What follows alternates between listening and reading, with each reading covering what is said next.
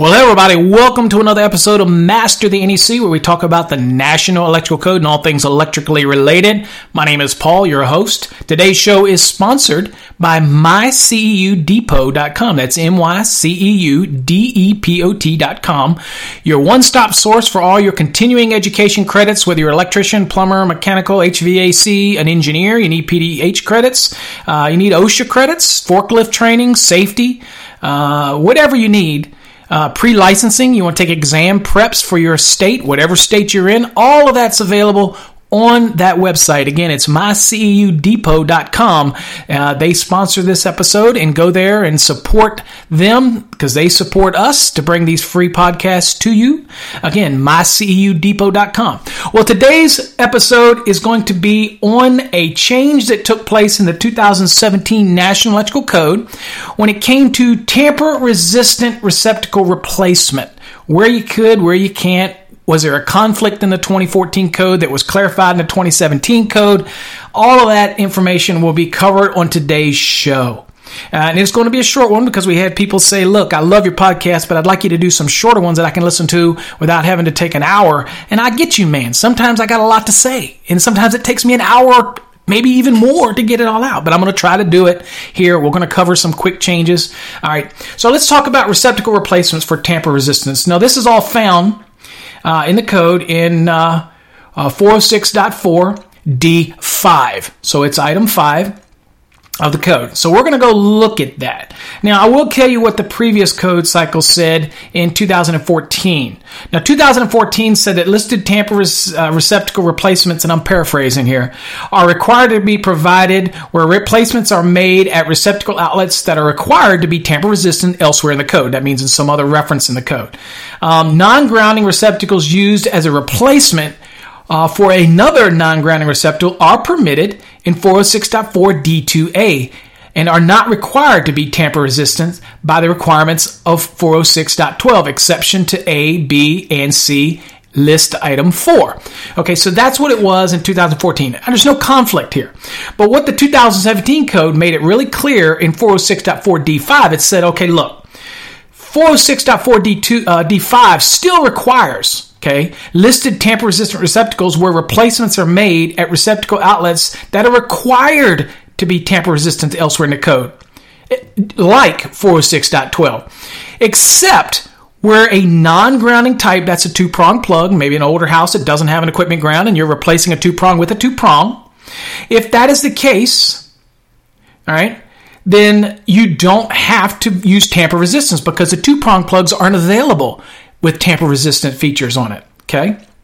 So, the tamper resistant receptacle requirements of 406.12 don't change. They remain basically the same for dwelling units, guest rooms, guest suites of, of hotels and motels. That didn't change. Uh, and for child care facilities. Okay? And, uh, in other in the 2017 it added mobile homes and and things like that so you have an expanded uh, area uh, preschools and whatnot. So all of the rules generally stay the same. All we're trying to clarify here is the listed tamper resistant replacement in an application where I'm using non grounding type receptacles and I'm replacing them with another non grounding type receptacle. That I can do that and not have to have somebody tell me, oh no, you're replacing it. Now, if I replace a two prong with a three prong, and let's say I meet one of the other provisions to be able to do that, uh, in the code, whereas I maybe use a GFCI upstream and now I got to put the little labels on receptacles downstream. And then that's the case. Then I'm actually replacing it with a non, uh, with a grounding type receptacle. It's different than a non grounding type. So then I have to meet the rules here and it would be tamper resistant. Okay. So, let's kind of go look at the code and I'll just kind of look at it. We'll look at the 2017 and see how it kind of flows out. So let me read to you uh, what it says actually directly from the code in 406.4 uh, D5. It says tamper resistant receptacles. Uh, there's been a lot of people talking about these. They add a little cost to the install, but look, they can stop young children from getting injured. I mean, you have these little openings, kids, little children stick things in them, okay? Look, If we want to keep our children safe, this is a small price to pay to keep them safe. You're simply, or simply, if you're a contractor, you're simply passing this cost on to your customer. They can buy into safety as long as you convey it properly. Or you could just simply say, I'm sorry, Mr. Customer, this is what the code says. I have to follow the code. If the guy that's competing against me is cheaper because he's not doing this, then they're not following the code. And do you really want somebody doing the work that's not following the code? Probably not. So, uh, reputable contractors, make sure you check them out on the Better Business Bureau if they're listed. If not, check them out by always check out your contractor to make sure they're licensed and insured. You can check with your lo- local governing authority uh, within your state that licenses the contractor. Make sure they show you a copy of their license, and every good contractor should have a copy of their license available. Uh, I, I, used to give ID cards to my customer, uh, not my customers, uh, my my uh, my employees. On the one side was a customer ID, and on the other side was a copy of their license. And I kind of laminated it so they would show their ID when they went to a job site, so the customer could verify who they are. And then he would always turn it over and say, "Here's my license," because that was just part of our promotion to make people feel comfortable with the with who they're dealing with. Okay, you do whatever you want. That's just something we did. All right, now.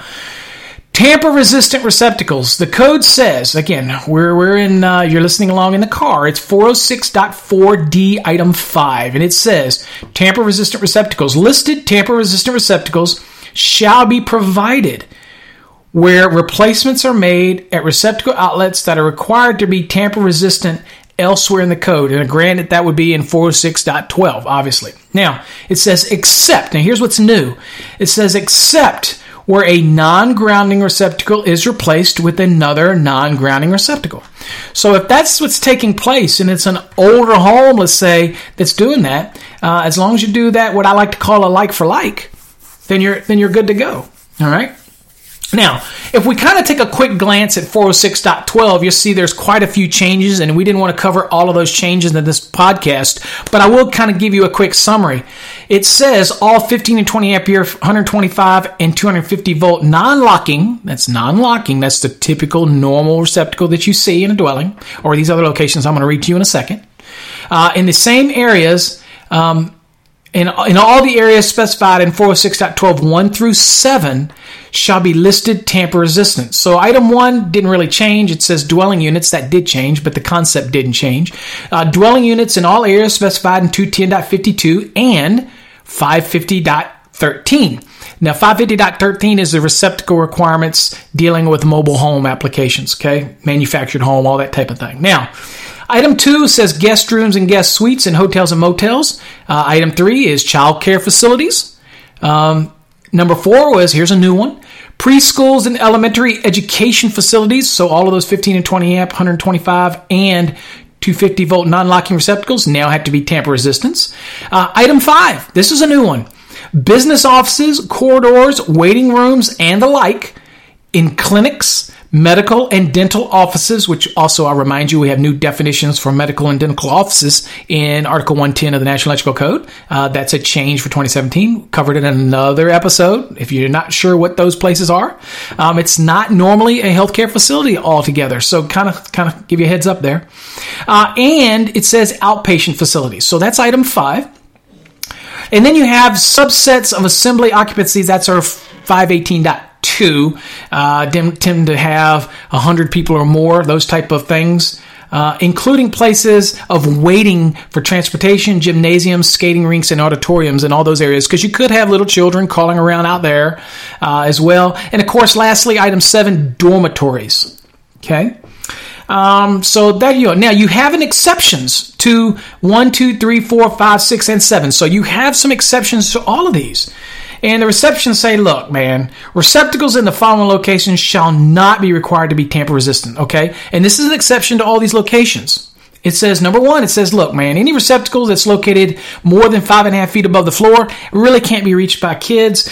And you got to remember that in 210.52, any of those receptacles that are higher than five and a half feet anyway aren't going to be the required receptacle. You can have extra ones, but it's not the required one. So here, all we're telling you is in these areas that have tamper resistant requirements, if the receptacle is higher than five and a half feet, don't worry about it. Okay, so that's your first exception. Now, the next exception to these rules for tamper resistant are the receptacles that are part of luminaire and appliances. So if it's integrated into the luminaire or integrated into the appliance, then the tamper resistant rule doesn't apply. It's too onerous on the manufacturer to do this. Okay? Now, I understand that a hotel motel guest rooms they could put it in the uh, in the luminaire and it's only a couple feet off the floor and you're thinking hmm couldn't a kid stick something in that well as well? And they very well could but it's not required here. Uh, three, the reception is a single receptacle or a duplex receptacle for two appliances located within the dedicated space for each appliance that, in normal use, is not easily moved from one place to the other and that is cord and plug connected in accordance with 400.10 A6, A7, and A8. Okay, so that's an interesting one because we have moved that out of the code for GFCIs and all that kind of protection. And I just did a webinar, code change webinar in Ohio, and this question came up. And um, I think that I probably told the guy that this rule had changed, so I'm sorry out there. You know, obviously I was probably incorrect. You do have this rule in here that says if it's single receptacle or a duplex receptacle behind a dedicated appliance that a small child couldn't move, um, you know, it, really it's the dedicated space for each appliance, then there's an allowance there where you uh, have this requirement. All right. So again, whoever that was at the Ohio Expo, my, my apologies, my friend. Uh, here's my rule of thumb. Generally, um, we really don't have those applications anymore where you have the appliance located. Uh, so I would probably just, probably easier just to buy tamper resistance. But here's an allowance for you not to do it. So there you go. And then item number four says non grounding receptacles used for replacement as permitted in 406.4 D2A, which we kind of just covered. Uh, a, you know, a little while ago, a little bit when you use a, uh, the theory of it is when you're using a non-grounding receptacle and you're simply replacing it. Okay. And of course, uh, 406.4D5 reiterated that as well in just as we just talked about a second ago. All right.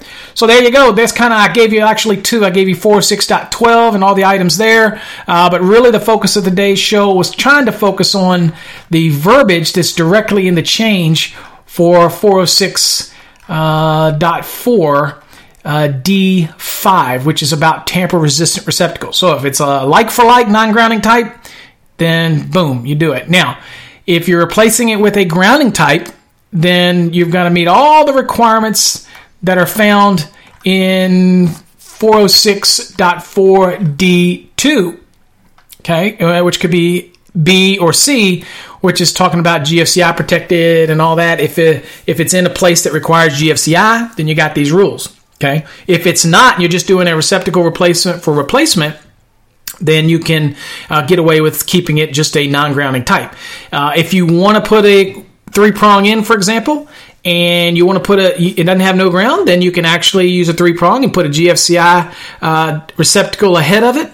Uh, or you could actually do a circuit breaker ahead of it, and then you got a little notice that says no equipment ground label that you got to put on the receptacles downstream, and then you can get away from that rule. But of course, at that point, you are going to have to make sure they are tamper resistant because they aren't non grounding type at that point. You've upgraded them. So, good for the home inspector out there, good for the flipper, I guess, who's being aware of that type of stuff. So, anyway, that's more than you need to know about this tamper resistant receptacle replacements. And of course, I happen to dabble into 406.12 as well, telling you all the locations that tamper resistant receptacles are required. Remember, they're not tamper proof, they're tamper resistant receptacles. There's a difference.